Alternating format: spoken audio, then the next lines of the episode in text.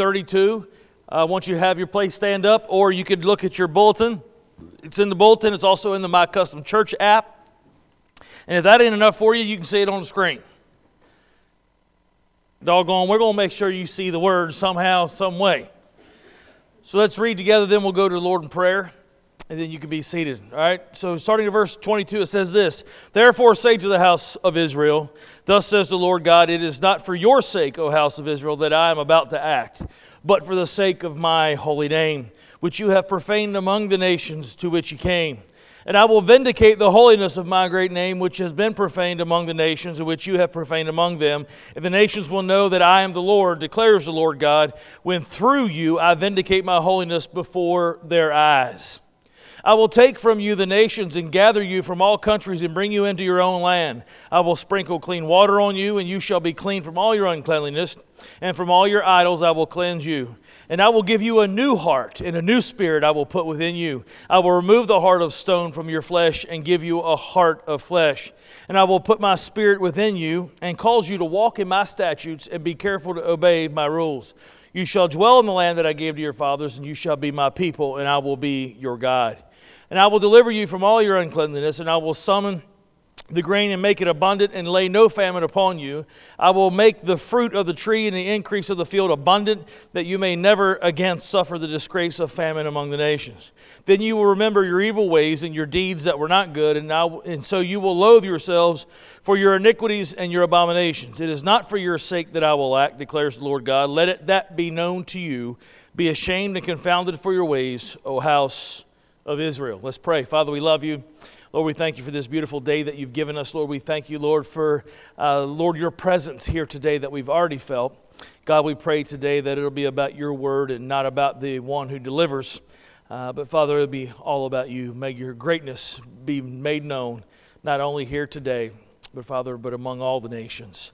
And Father, as so far as it depends on us, Lord, we want your will to be done here on earth as it is in heaven. And Father, we know that you've chosen us to be the vehicle of which to deliver the good news. And Lord, we want to be about your business and about your kingdom work. Lord, if there's someone here today who doesn't know you, Father, I pray today they see you for the great love that you have shown us. And Lord, today that they choose, uh, Lord, today for you to be their Lord as well. Lord, we love you. And we pray this, Lord, in the name of your Son, Jesus. Amen. Y'all can be seated. It's important when we study God's Word to keep a couple things in mind. We need to understand that some things that when we read, especially in the Old Testament, we see some promises that were for Israel. Some of those promises that are for Israel are for all believers, but then some things are very specific to Israel itself. So when we read God's word, we got to ask ourselves who is God talking about? Who is he talking to? And we also got to realize there were some things that happened in the scripture that God meant for that moment. Uh, doesn't mean that we're going to do the same exact thing, but there are theological principles that we can gain from the word in these cases.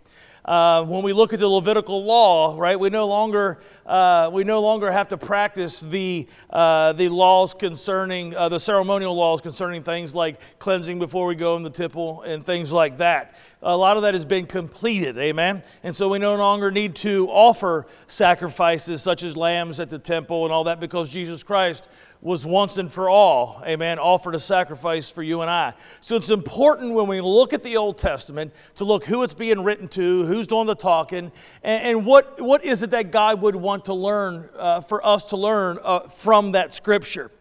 It doesn't necessarily mean that uh, literally it applies. There may be principles that we learn out of that that we apply to our lives and maybe not do that one thing specifically. Uh, I think about there's sometimes that God did some things very, very specific uh, in His Word uh, and among His people uh, that we learn from those theological principles, right? Uh, but you and I, like, take for instance, I ran from the calling of God for quite a long time in my life. Uh, I I wanted to be a professional musician but realized I couldn't remember the words to anything, so that was going to hinder me. Secondly, I can't remember how the song goes. That was obviously going to hinder me, right? Um, and and so, but I was running from the calling of ministry, and I figured as long as I was out playing gospel music uh, and speaking to people during the time that we were playing music, that that would be close enough to the ministry that I wouldn't have to actually, you know, go all the way through being really being a preacher. Uh, but God wouldn't let me rest. But I think about the story of Jonah, right? As Jonah was running from God. Uh, but listen, just because uh, Jonah ran and I ran doesn't mean I'm going to go out and get a boat and go out in the Atlantic and wait for God to prepare a big fish. You know what I'm saying? There are, now, are theological principles we learn from the story of Jonah, but it doesn't mean that it's going to happen li- exactly like that, or I'm not going to go sit under a juniper tree and wait for God to teach me that way. And so today we want to look at the just at the scripture, at the text, and learn what, we, what is being said and how does it apply to us. What principles can we gain from knowledge of this passage of scripture uh, and how does it apply? I want to give you a little bit of background. Uh, and I found as I was reading, there are a lot of great resources uh, that we can use to help us understand God's Word. Uh, but one of my favorite Bible teachers has actually been dead for, I don't know, at least I think 30 years, 20 some 30 years. His name was J. Vernon McGee. Now, if you've ever heard J. Vernon McGee on the radio, you would think that he is straight out of the Mississippi Delta, the way he talks. Well, good morning, friends. Today we're going to turn in our Bibles, right? And you listen to him, and he just sounds like this old Southern dude, right? And turns out he was a Presbyterian pastor in Los Angeles, of all places. And when I found out where he had been preaching, I'm like, it just didn't match his voice. But when it comes to, to, to preaching and teaching, J. Vernon McGee was, was just hands down one of, of the best. Um, and this is what he wrote about the book uh, of Ezekiel and about Ezekiel. And I thought it's, it's would help us to, to frame in our mind today uh, the, the context in which the scripture uh, was written. It says Ezekiel was a priest but never served in that office. As he was still a young man when he was taken captive during the reign of Jehoiachin, Daniel was taken captive in the first captivity during Jehoiakim's reign. So Ezekiel was taken captive a few years after Daniel. Um, Daniel was taken captive in the first captivity during Jehoiakim's reign, about eight years before Ezekiel was taken captive. Ezekiel was, con, uh, was contemporary with Jeremiah and Daniel. Jeremiah was an old man who spoke to the remnant that remained in the land. Daniel spoke to the, in the court of the king of Babylon, and Ezekiel spoke to the captives who had been brought to the rivers of Babylon. While the other captives wept when they remembered Zion, Ezekiel exalted in the greatest visions ever given to any prophet. The meaning of Ezekiel is seen in the coming glory during the kingdom. Ezekiel looked beyond the sufferings of Christ to the glory that should follow. Now, think about that as we look at this text today. We're going to see this picture of this prophecy that's given by the, by the prophet Ezekiel, and he's talking about what, how it's, what it's going to be like, if you will, once Christ gives his life a ransom for us, and then the Holy Spirit comes. And so he's given them a, a glimpse into the greatness that is going to occur after the suffering of Christ.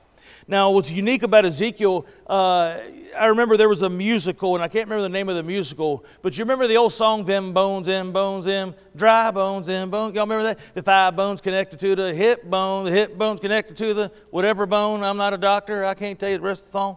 Right? That was actually comes from a passage in Ezekiel where he told Ezekiel to look out among these valley of dry bones. And he said they were dry, so dry. But then he had Ezekiel prophesy over those bones, and a rattling started to occur. And God raised up those dead, dry bones. And so I, I implore you to read the book of Ezekiel. Today we're only going to look at a small portion. Now, the purpose of the prophecies was really a foreshadowing the work of Christ. And Peter kind of reflected on this in 1 Peter chapter 1 verse 10 through 12. It says concerning this salvation the prophets who prophesied about the grace that was to be yours searched and inquired carefully inquiring what person or time the spirit of Christ in them was indicating when he predicted the sufferings of Christ and the subsequent glories. It was revealed to them that they were serving not themselves but you in the things that they have now announced to you through those who preach the good news to you by the Holy Spirit sent from heaven, things into which angels long to look. So, Peter kind of gives us a, a, description of the work of the prophets, uh, how God used them to help us understand who Christ would be. And so today we, we want to keep that in our mindset, if you will, uh, in our frame of mind as we go forward in studying the scriptures. and looking at this particular passage this morning. We're going to kind of use a, a more um, uh, expository type of manner this morning. I want us to go through this passage, uh, and we're going to go in groups of verses. So I want to start this morning with verse 22 and 23. It says, Therefore, say to the house of Israel, Thus says the Lord God, it is not for your sake, O house of Israel, that I'm about to act, but for the sake of my holy name, which you have profaned among the nations to which you came. And I will vindicate the holiness of my great name, which has been profaned among the nations, which you have profaned among them. And the nations will know that I am the Lord, declares the Lord God, when through you I vindicate my holiness before their eyes. You see, there's some, some true encouragement just in those two verses alone. It may not look to that to the naked eye, but when I really start to look through the lens of who Christ is, and when I look at the lens of God's grace and how He has extended that grace and mercy to you and I, and when I read this passage, listen, I, I start to get goosebumps a little bit because I realize the beauty of God's magnificence. And here it kind of releases me, if you will, from thinking or, or putting upon my shoulders the need to first off vindicate God or to think that I need to be good enough to somehow deserve the mercies of God. Because I don't know about you, but I fall short. You? Amen. You don't lie, by the way. Bible says you fall short, so uh, I take His word for it. But, but we fall short, and so when we look at this, just this few verses in the beginning, it gives us great encouragement to those uh, in in the context of which we read. They're in captivity. That's why I read the beginning of that book uh, in that opening from J. Vernon McGee, because we understand that, that Ezekiel was prophesying to them in captivity. They've been in captivity, uh, they still got a long ways to go. But could you imagine being uh, one of, the, uh, one of the, the remnant of Israel that's, that's in captivity, knowing that you got there because you deserved to be there because of your sin? Imagine how they felt about themselves at that point, knowing that they had been taken captive as a result of how they have profaned God. And it's easy for us to look down our noses and point our fingers and say, Israel, you shouldn't have done that. But how many times have you and I profaned God just by simply saying something that wasn't true or attaching ourselves to a passage of Scripture in the wrong context? It doesn't matter how you want to look at it. We have all profaned God in one way or another. I've heard people talk about, you know, they, they talk about scriptures that really aren't there. Here's one of my favorite. Well, you know, the Bible says God will never put any more on you than you could stand, which is absolute nonsense, hogwash. It is not in the Bible. But when they say things like that and they're saying that God said it, is that not profaning God? It is. And when I look back and I think of some of the things I've said and done in my life, uh, a sense of, of guilt just washes all over me, and, and a sense of being undeserving washes over me as well. But when I look at this passage of Scripture, I'm encouraged because God is saying, Listen, I just want to make it very clear that you know today that I am not going to vindicate myself because of you, and you have not earned it. Matter of fact, you have profaned me, but I am going to restore you for my glory and not yours. Now, listen, that's what he's saying to Israel, but does this apply to us? Listen, the theological principle that we grab out of this is that God absolutely loves us. And if we are eh, ever thinking for a minute that we're ever going to deserve God's love, the answer is a big fat no and heck no. Never. Never am I ever going to be deserving of God's love. Never could I ever do enough. Matter of fact, when I truly look at myself, I see myself, sometimes I, I, think that I'm growing spiritually, but then as I grow spiritually, you know what I see? I see more uh, of Huff that, is, that, that needs help. The stronger I grow in the Word, and I believe that's why Paul started off saying that I'm a sinner, but near the end of his life, he says, I'm the chiefest of sinners. Why? Because the more I see about God's glory, the more I see about His righteousness and His holiness, the more I see myself as not righteous and not holy. But there's great encouragement in this passage to let us know. It says, it says, Lord God, it's not for your sake. God's not saving you because you deserve it. God's not saving you because you've somehow done something to earn it. Instead, He says, You're absolutely despicable. You profaned my name, but I am still going to deliver you and vindicate myself through your deliverance so that all nations may see. What a great encouragement. They were in captivity because of their sin. And I don't know about you, but anybody ever got grounded when you was a kid? Y'all remember getting grounded? I remember getting grounded, getting in trouble, and then I went to school the next day, and things were okay when I was in school, but when I got home and got to the door, I'm grounded.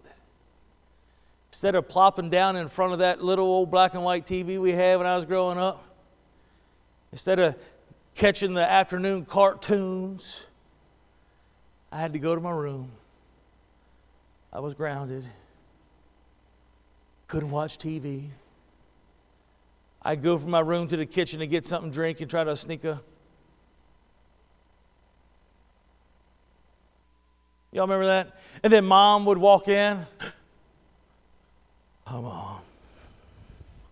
Every time I looked at her, I knew that I had done wrong and I just had that wash of guilt over me. And, and I would sit in my room and, and just thinking that my mom was mad at me and my dad was unhappy with me and, and just had this awful feeling. And I remember one time my dad opened the door and said, Son, it really kind of stinks to be grounded, doesn't it? I said, Yes, sir.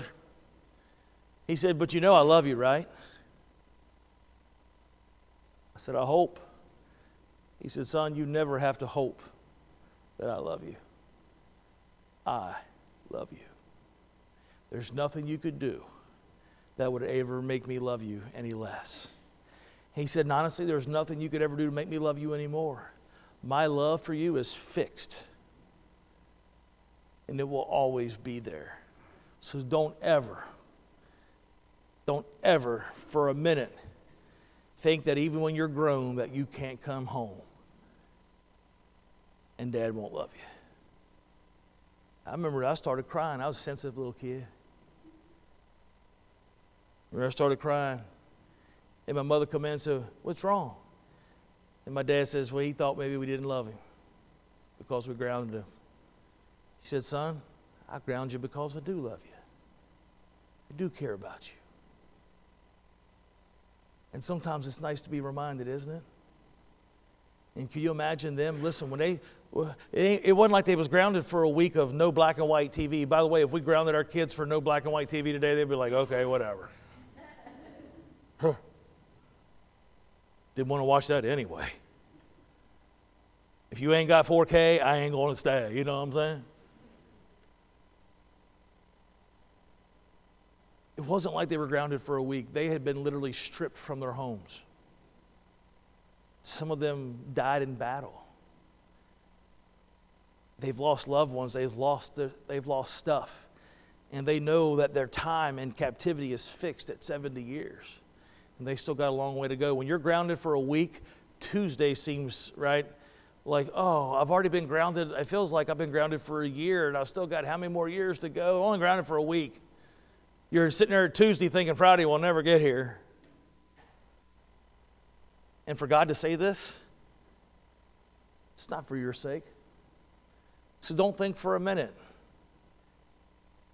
that me, at the end of this 70 years, taking you back home, don't think for a minute that it relies on you. But I do, I do want you to see what happened. But I want you to know that I love you. That I'm going to make my name great and I'm still going to use you. Well, that's another thing, isn't it? Don't sometimes we feel like we screwed up to past the point that God could use us?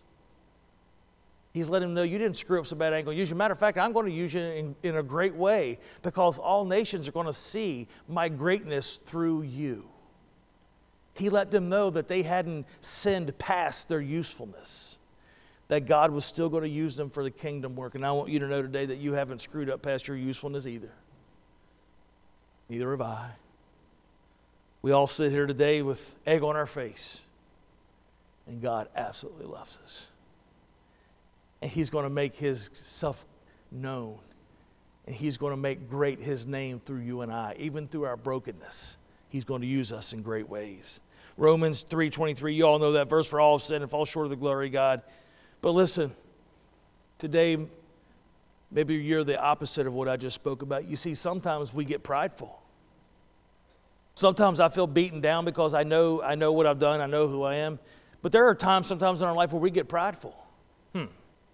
Y'all may not deserve God's love, but you ain't you ain't see me. I got it going on.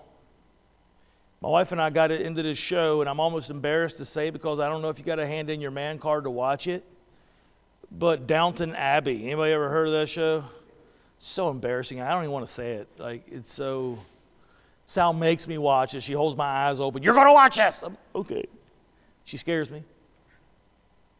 But on Downton Abbey, there's this grandmother, Granny, they call her, Grandmama. Right? And Granny is real prim and proper. And uh, at one time she had made a mistake, and, and this, this other woman who wasn't as proper says, Well, you know, how do you feel about being wrong? She goes, I wouldn't know. I'm not familiar with that sensation. I was like, I went to church with her when I was a kid. Because we've all known some grannies in our life, right?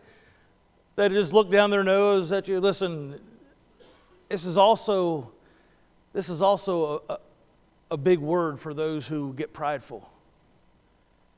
For those of us who are sorrowing in our sin, it's, it's great news this morning.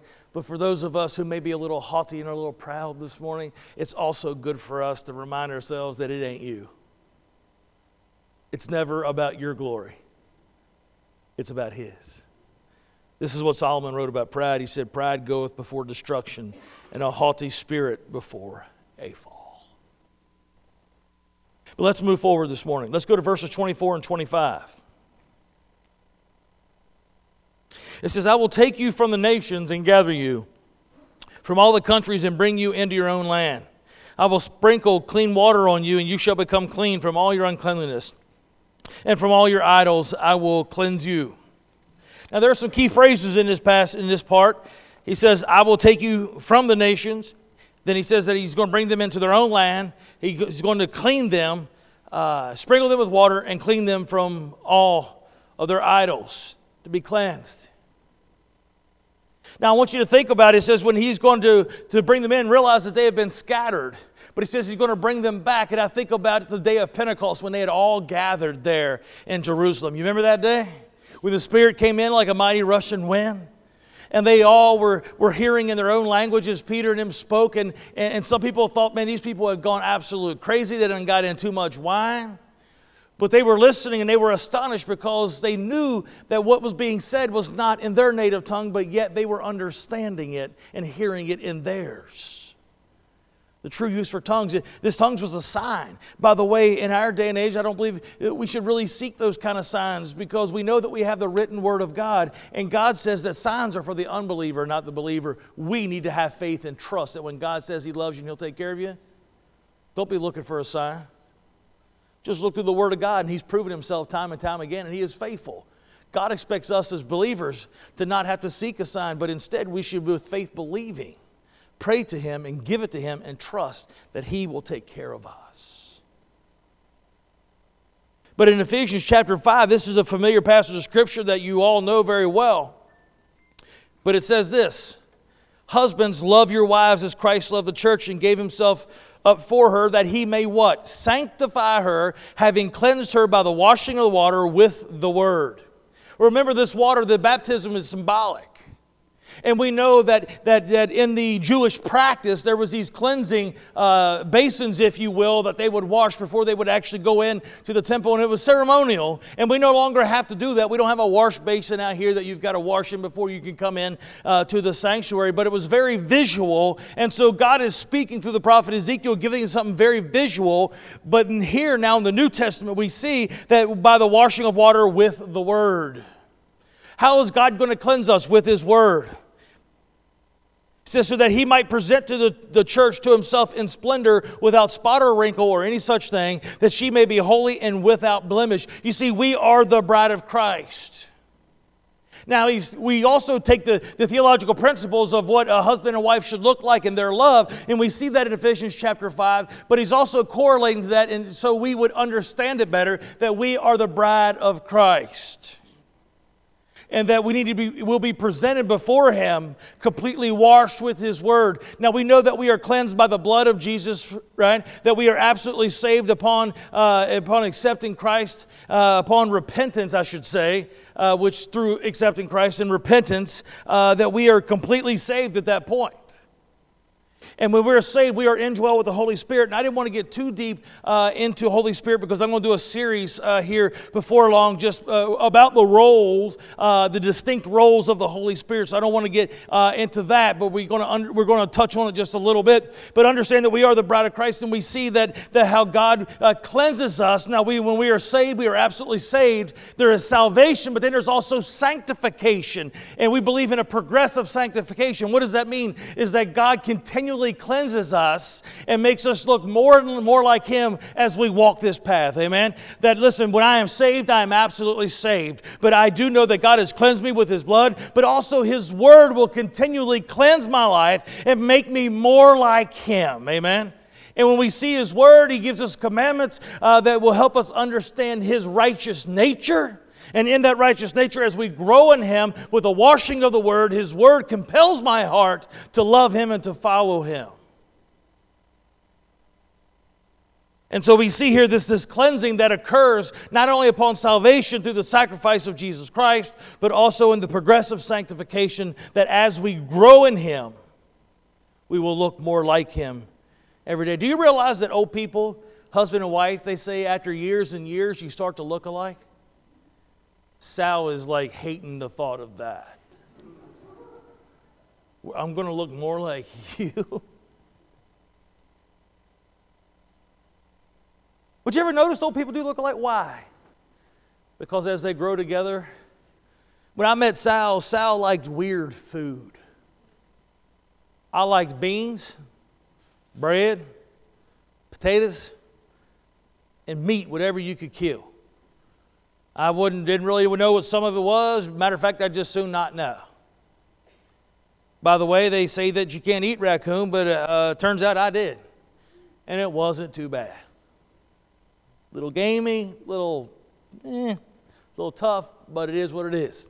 You do what you got to do, amen? But see, so when I met Sal, Sal had all these weird foods and stuff, and, and she'd like, Do you like broccoli? Bleh, bro- broccoli. How gross. She goes, let's go to Chinese. Let's have Chinese. I'm not eating Chinese. I value my pets.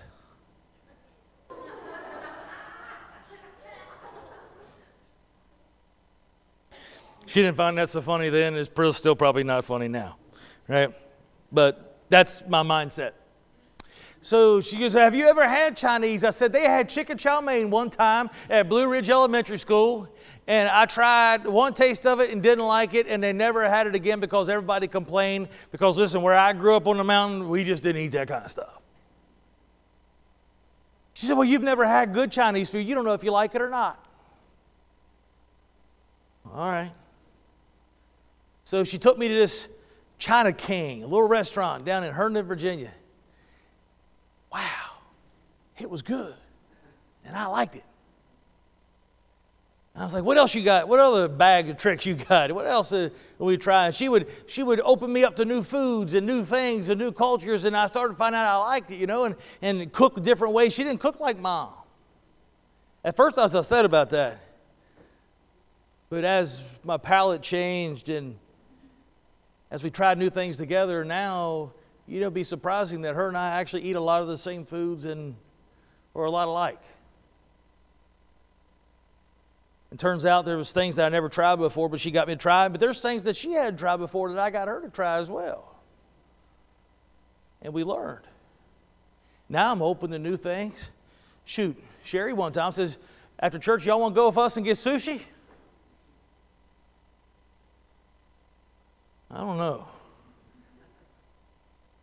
There's a limit to my madness. Y'all know what I'm saying?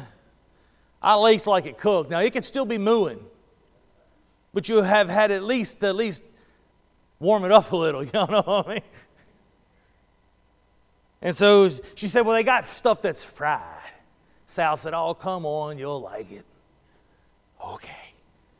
So we went and tried sushi, and it wasn't so bad. But it's amazing how over the years we become more alike. Now, we still don't look alike. Thank We are a lot more alike today than we were 20 some years ago when we started. Do you see how progressive sanctification works? I need to be more Christ like today than I was yesterday. As I learn more about His nature and I learn more about the work of the Holy Spirit in my life and about the strength that He will give me when I need it, the more, the more I love Him and the more I follow Him, and the more I look like Him. Let's go to verse 26. It says, And I will give you a new heart and a new spirit I will put within you, and remove the heart of stone from your flesh and give you a heart of flesh. You see, one of the true signs of a believer is the fact that we get a new heart. When we think about people who are somebody who's done something wrong, when there's somebody who sees someone in need and they just walk on by like they didn't, like it wasn't even there, we, we say that they're, they're cold hearted or hard hearted. And listen, the, the, that, that is a word that cannot be found in the vocabulary of a Christ follower as being hard hearted or being cold hearted. Because it says here that, that he will give us a new heart, and we see that as scripture also in the New Testament as well. We see that culmination of that, or, or, or that, or, or, the manifestation, I guess I should say, uh, of this passage of scripture, and we see that happen uh, in the, the church that is formed in the New Testament. But this new heart is a sign of a true believer. In Romans chapter 2, verse 5, it says, But because of your hard and impotent heart, you are storing up wrath for yourself on the day of wrath when God's righteous judgment will be revealed.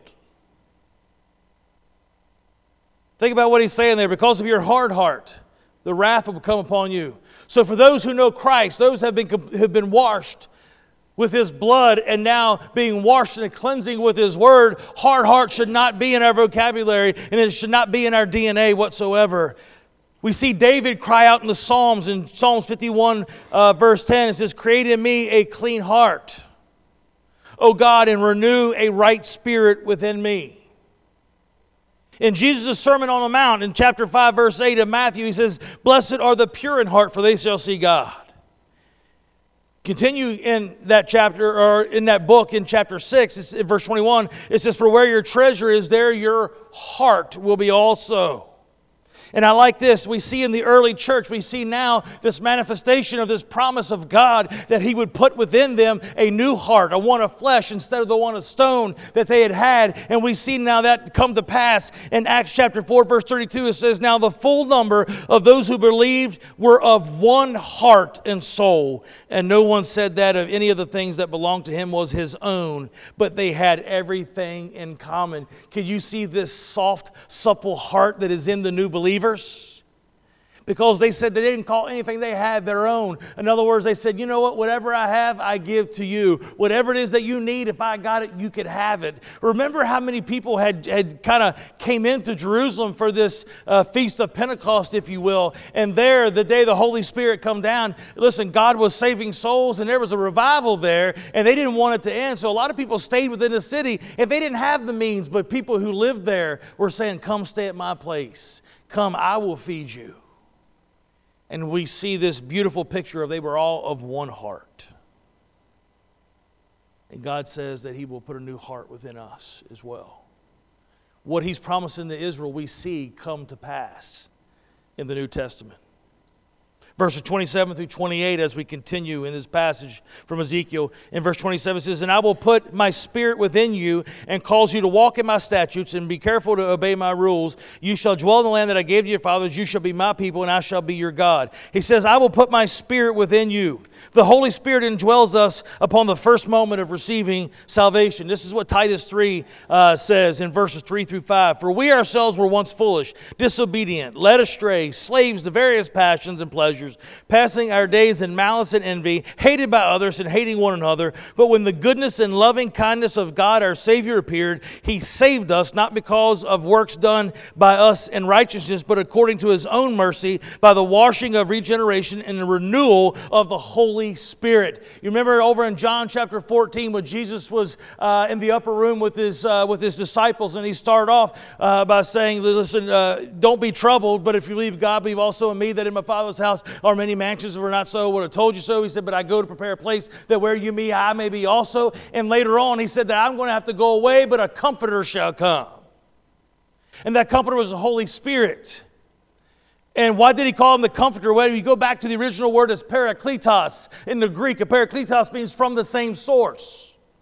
And so what Jesus is saying is, listen, I'm going to go away, but a spirit is going to come from the same source. Me and the Father and the Holy Spirit, we are one.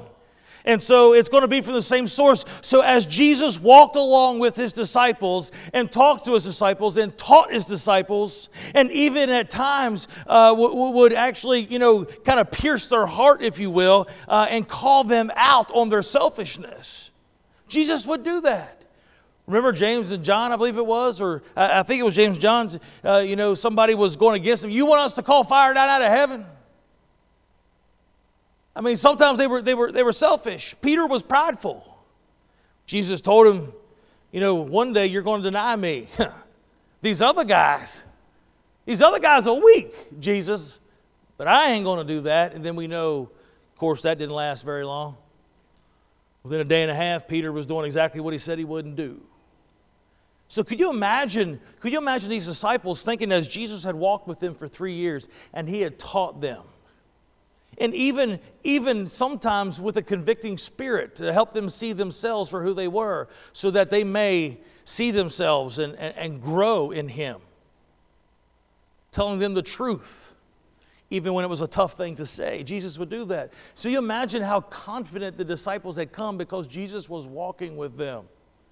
And they knew that as long as they walked with Jesus, they would not be led astray. They knew that as long as they walked with Jesus, they was going to be taken care of because Jesus wouldn't let any bad thing happen to them. Jesus would not lead them into a place that wasn't good for them because Jesus was the Son of God. And now Jesus says, I'm going to go away.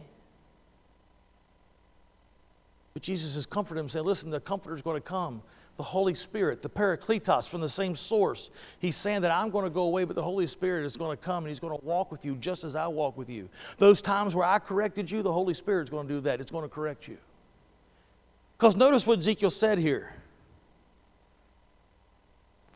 He says, and calls you to walk in my statutes and be careful to obey my rules. That's what this spirit is. I'm going to put a new spirit in you, and it's going to cause you to follow me.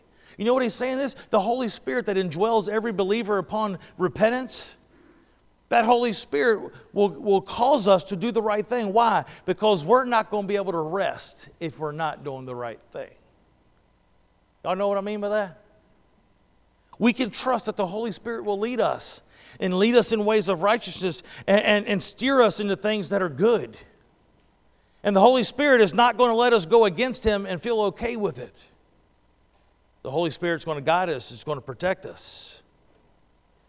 1 Corinthians chapter 3 verse 16 Paul wrote to that church says do you not know that you are God's temple and that God's spirit dwells in you. He wrote to the Roman church in chapter 8 verse 15 and 16 for you did not receive the spirit of slavery to fall back into fear but you have received the spirit of adoption as sons by whom we cry Abba Father. The spirit himself bears witness with our spirit that we are the children of God when you feel that Holy Spirit rise up within you and tell you that something is wrong. Listen, that's the same as if Jesus was walking with his disciples and seeing what they were doing and said, Hey, guys, that ain't right. So Jesus told his disciples, I'm going away, but the Spirit's going to come. He's going to do the same work I did. He's going to lead you. Ezekiel prophesied hundreds of years before that, telling them the same thing. God says, I'm going to put my spirit in you and cause you to walk in my ways. Why? Because we can't be in harmony with the Spirit when we're not walking in His ways. We will be in absolute torment, things won't be right, and we'll know it. John chapter 16, verse 7 through 8 says, Nevertheless, I tell you the truth, it is your advantage that I go away, because if I do not go away, the Helper will not come to you. But if I go, I will send him to you. And when he comes, he will convict the world concerning sin, righteousness, and judgment. Let's continue on to verse 28 in Ezekiel. It's 28 through 30 says, And you shall dwell on the land that I gave your fathers, and you shall be my people, and I will be your God, and I will deliver you from all uncleanness, and I will summon the grain and make it abundant, and lay no famine upon you, and I will make the fruit of the tree and the increase of the field abundant, that you may never again suffer the disgrace of famine among the nations. Now, when I saw this fruit thing, You know, I thought about Brother Kevin, right? Brother Kevin told me the other night, he said, Oh boy, next time I preach, I got something for you. Oh, he, he trying to one up me. I'm going to get him one time. One of these days, I'm going to roll in here and I'm going to preach in a tuxedo. He like, beat that. And I'm going to give away $100 bills. They'll be fake, but I'm going to give $100 bills. It'll be monopoly money, but uh, I'll make you look. Made you look. Half y'all was so asleep. Wait a second, who's giving what? Is that today? But think about what he's saying here all along. See, see Ezekiel is describing, he's describing the, the church. He's describing the work that's going to be done. As God says that I will vindicate myself through you. He's saying, I'm going to vindicate myself through the church. I will show my greatness. And I, for my sake and my glory, I will be known among the nations. And here we are 2,000 years ago. There may be a lot of people out here that say that God isn't real, but they cannot dispute the fact that Jesus Christ walked this earth. Not only that, they can't dispute the fact that he was executed on a cross, and they can't dispute the fact that he was seen again alive. Amen. Because there's a lot of things outside the Bible, historians outside of the scriptures, that say that very thing. And here we are 2,000 years ago after Christ walked the earth, and we're still talking about him. And we're still worshiping him. You tell me that God is not making himself great among the nations, still yet doing his marvelous work. Amen. Today, as he did back then. And so he's saying, listen, he promises that he's going to claim us as his own. Think about that. God is promising them. Now, here they are in captivity. Remember that. In captivity, He says, I'm going to gather you back. I'll bring you back together. Again, think Acts, think Acts chapter 2 when, when they all came together out of different lands. You see, we're talking generations have passed. And still, yet, and they're all, some of them have grown up in these foreign lands, and that's the only language they know, but they come together on the day of Pentecost. And listen, the Holy Spirit comes down, and everything that was told comes true all the greatness that will happen after Christ's suffering is now being laid out and is continuing its work today. But God says, I'll bring you back in a land, and you think that I'm embarrassed of you, but I want you to know that I'm going to take you back, not because you deserve it, not because you've done anything, but for my great name, I'm going to gather you back. And now we've been adopted into that family. You and I, we're Gentiles, but we've been adopted into this family of God. And He's saying, Listen, I will be your God. You ever had a friend that was your friend when other people weren't around? Y'all know what I'm saying? That when everybody else was around, man, Huff, you're the coolest guy in the world. Then other people show up and they'd be like, all of a sudden, they'd be like, Where, where'd he go? Hanging over here with the cool kids. And you call their name out, hey, you want to come over hang out with me? Then he's like, I don't know who that guy is. All the rest of the cool people, who's that nerd? I don't even know his name. But when all the cool kids were gone, be right over here hanging with me. I wasn't one of the cool kids. But I tell you what I did do in high school. I was pretty decent at working on cars, so I was the cool kid when it came to somebody's car breaking down. Stuff like that. But when we were in the big crowds with all the other cool kids, they acted like they didn't know me. I remember one time my mom coming to school because she was mad about something, something happened. My mom come to school and she she had a like a house coat on Eh, my mom didn't even take time to put on her street clothes, if y'all know what I'm saying. She rolled up in that mug like hair awry. I mean, like somebody we know. And my mom come walking in there, and she come walking up that school, and there she was. And they're like, Huff, ain't that your mom? I ain't never seen that lady. Uh. I don't know who she is. No, Huff, I believe that's your mom. It doesn't look like her. They're like people are like, look at that hair. She must have. Does she own a comb? Why is that woman dressed like that? What is going on? See, my sister, something had happened, and my mother got called to school, and she rolled up in there like she was going to own the place. Y'all know what I'm saying? Because that's what redneck women do, uh, moms specifically, you know. Uh, they had awoken the great bear, if you know what I mean. And Mama Bear had come out full force. And they're like, Huff, I'm pretty sure. And all the kids were laughing because the way she was dressed and her hair is crazy. And, and I don't know what it must be like to work at a bank and have hair like that. And every day people get to see it. It was a rare occurrence for my mom, but I don't know. Uh, but anyway, I just remember being embarrassed. And people trying to say, and they were laughing. And that's your mom. I ain't seen that lady before. I don't know who you're talking about. You see, I don't know if you've ever been through something like that. Maybe you were one of the cool kids and you never had to struggle with that. I was not. Matter of fact, when I got to high school, I played football for a little while, got hurt. Then I started playing music. The only time I was cool was when I had a guitar in my hand or playing piano or something like that. All the other times I wasn't really good for much. And if you're not careful, by the way, you'll hide behind those things. And I believe that's why God called me to preach because I couldn't hide behind something. But if you've ever felt that feeling of like you didn't belong or you wasn't cool,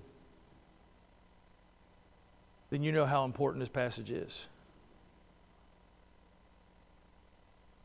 Knowing that they had been taken in captivity because of what they had done, but God says, I will be your God. Not only that, He's letting them know they will know that I am your God. For anybody that's ever been embarrassed, for anybody that's ever been one of those people that other people acted like they didn't know, for somebody like me, and maybe you're like me, for somebody like that, this says something, something to me that is so deep that God would say, regardless of what you've done, Huff, I am your God. I will be your God. Not because you deserve it, not because you've earned it, but for my great name. But the fact that God would claim me as his own. God will claim you as your own, as his own. To know that God will do that for me, even though it must be embarrassing to have a son like me. Because I always don't, I don't always do what God wants me to do, and I don't always live right. But to know that in spite of that, he still says, Huff, I will be your God. I'll never be in a group of people and act like you don't belong to me. They'll be like, God, who's that goofy guy over there? That's my son. We call him Huff.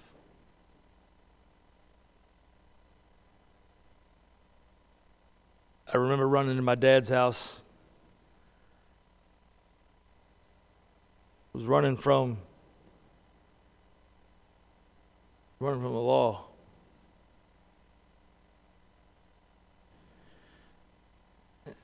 I got to my dad's house and he said, Son, what are you doing? I said, Well, I just come over to say hey. He says, I know what's going on. I know they're looking for you.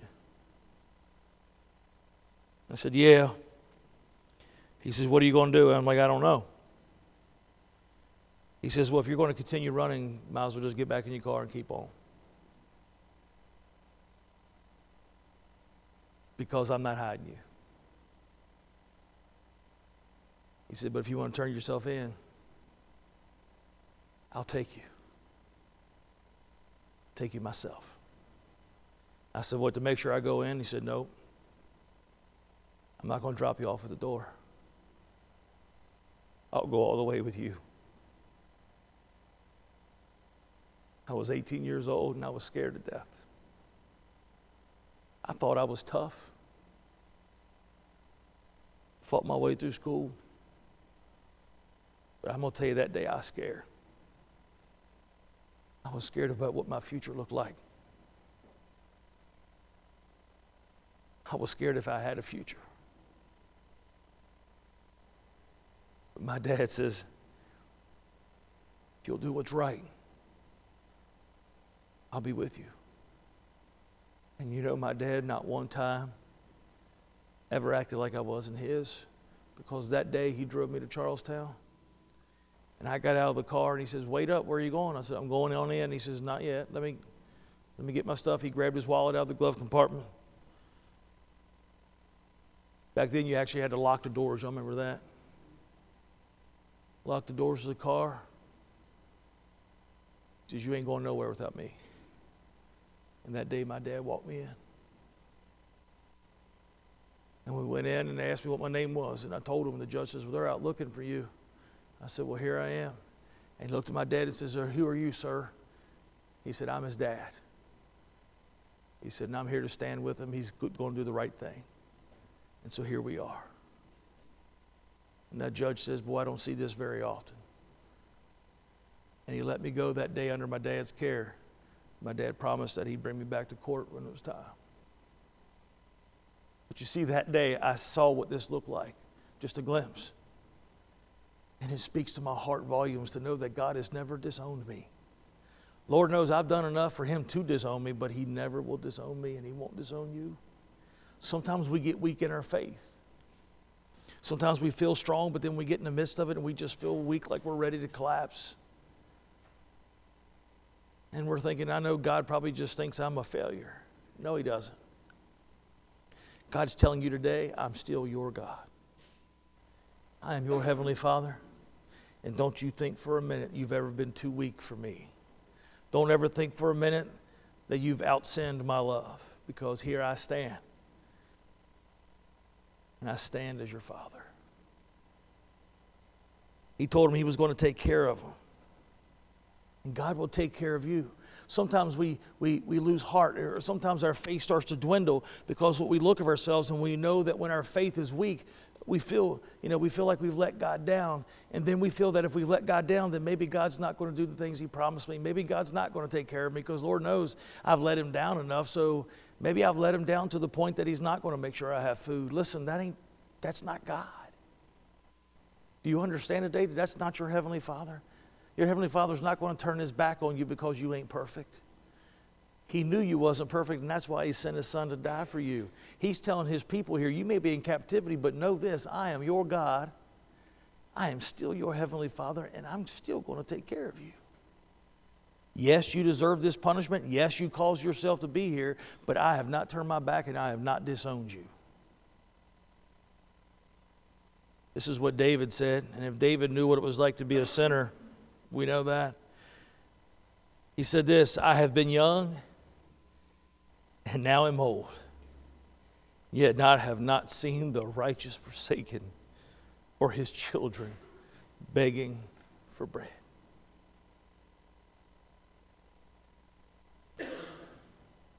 David's saying, Listen, I've been old and I've been young. You know what he's saying? I've been through it. There's been times I'm sure that I put a smile on God's face. I'm sure that when David was young, and he stood up to old Goliath when all the men were weak in heart. David says, Listen, I come in the name of the Lord when all the other people had, had, had been let, just didn't believe in God's strength, when all those other soldiers were there looking at Goliath, and Goliath was taunting God's men, and all the men had just folded. Little old David said, Listen, all he'd been doing is, is, is watching sheep, but he knew that God had prepared him for this day. And he went and he got five smooth stones, and he went down to Goliath with that sling and stone. He said, Listen, I don't come with you with sticks and stones and swords, but I come to you in the name of the Lord. And there he let that rock go and hit Goliath right in the head and knocked him down. And he took his sword and separated Goliath's head from his shoulders. David had done some stuff. That was the same David that looked down and saw Bathsheba and did the wrong thing. David says, I've been old and I've been young. He could say it like this I've seen some stuff. There's times I've been really pleasing to God, and there's times that I've absolutely let him down in the biggest way, on the biggest stage. But I've never seen the righteous forsaken. And I've never seen his children begging for bread.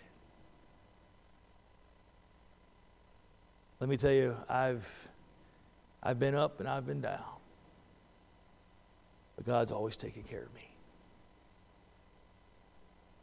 But then he says this in verse 31 and 32, as we get ready to close, he says, Then you will remember your evil ways and your deeds that, that were not good. You will loathe yourself for your iniquities and your abominations. It is not for your sake that I will act, declares the Lord God. Let it be known to you. Be ashamed and confounded for your ways, O house of Israel. You know what he's saying? As I move in your life, you're going to come to the realization of who you are. And your sin's going to come before you, and you're going to know it. But Jesus said this He said, Blessed are those who mourn, for they shall be comforted. That had nothing to do with losing a family member to death. When it says, Blessed are those who mourn, he's telling them, he says, You're going to come to a place where you're going to loathe yourself. You know what that means? You're going to look in the mirror and not stand who you see. But he said this It is not for your sake that I will act. When you look in the mirror and you loathe yourself because you know that you've been wrong, just remember, I'm not doing this because you deserve it. Sometimes we do need to mourn our sin. Sometimes we do. But know this that we'll be comforted because God's not acting, God's not, uh, God's not taking care of me because I deserve it. He's taking care of me because He is great. And He's doing it so every nation shall see. God is loving me and guiding me for His glory. So I really can't mess that up. Because I'll, I'll never be in a place where God doesn't love me. I'll never be in a place where God won't show me mercy.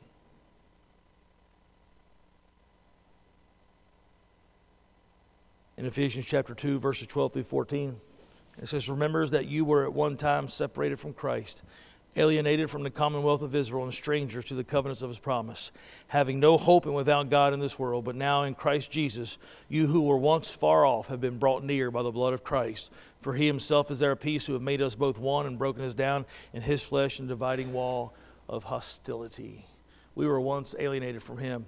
Now, understand this this scripture was written to Israel by the prophet Ezekiel, but we see it come to fruition we see it manifested in the New Testament, and it's still occurring because we have been grafted into the body of Christ.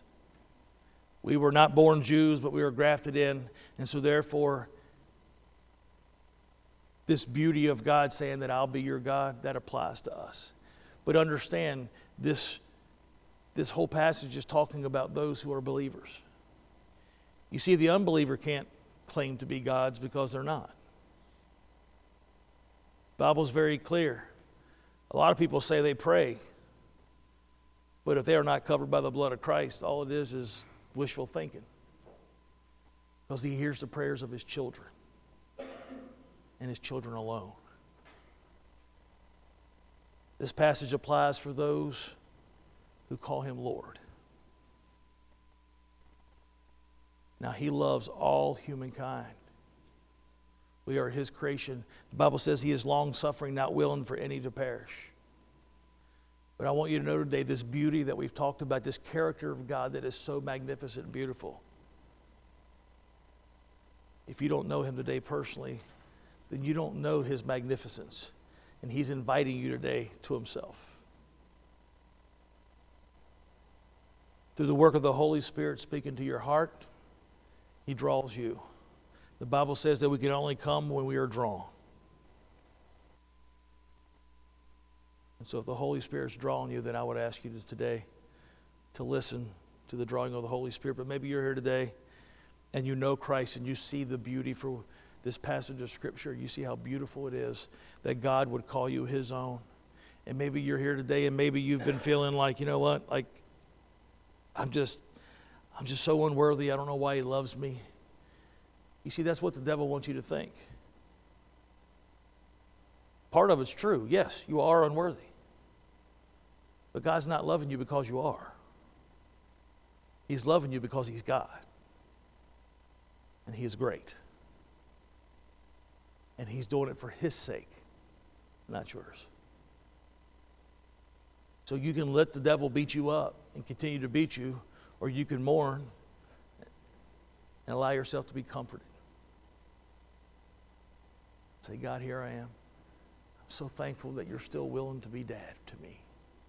That you're still willing to be my heavenly father, that, that, that you, won't, you won't turn your back on me and you won't be embarrassed of me, but instead that you will love me and use me in spite of myself to make your name great. Maybe it's time today that you quit listening to the devil and you quit listening to the enemy trying to beat you down and say, you know what? I gave my heart to God. He is my Lord. And so therefore I know that he, I am his, he is mine. And from this day forward, I'm going to live like a child of the king instead of allowing myself to be brought through the mud and think that I'm second class. Everybody else may be embarrassed of you. Nobody else may claim to know you when you're around a group of friends, but know this God will walk right in the middle and make sure everybody knows that you belong to Him. Those days of being cast aside and feeling second class should be over, be done.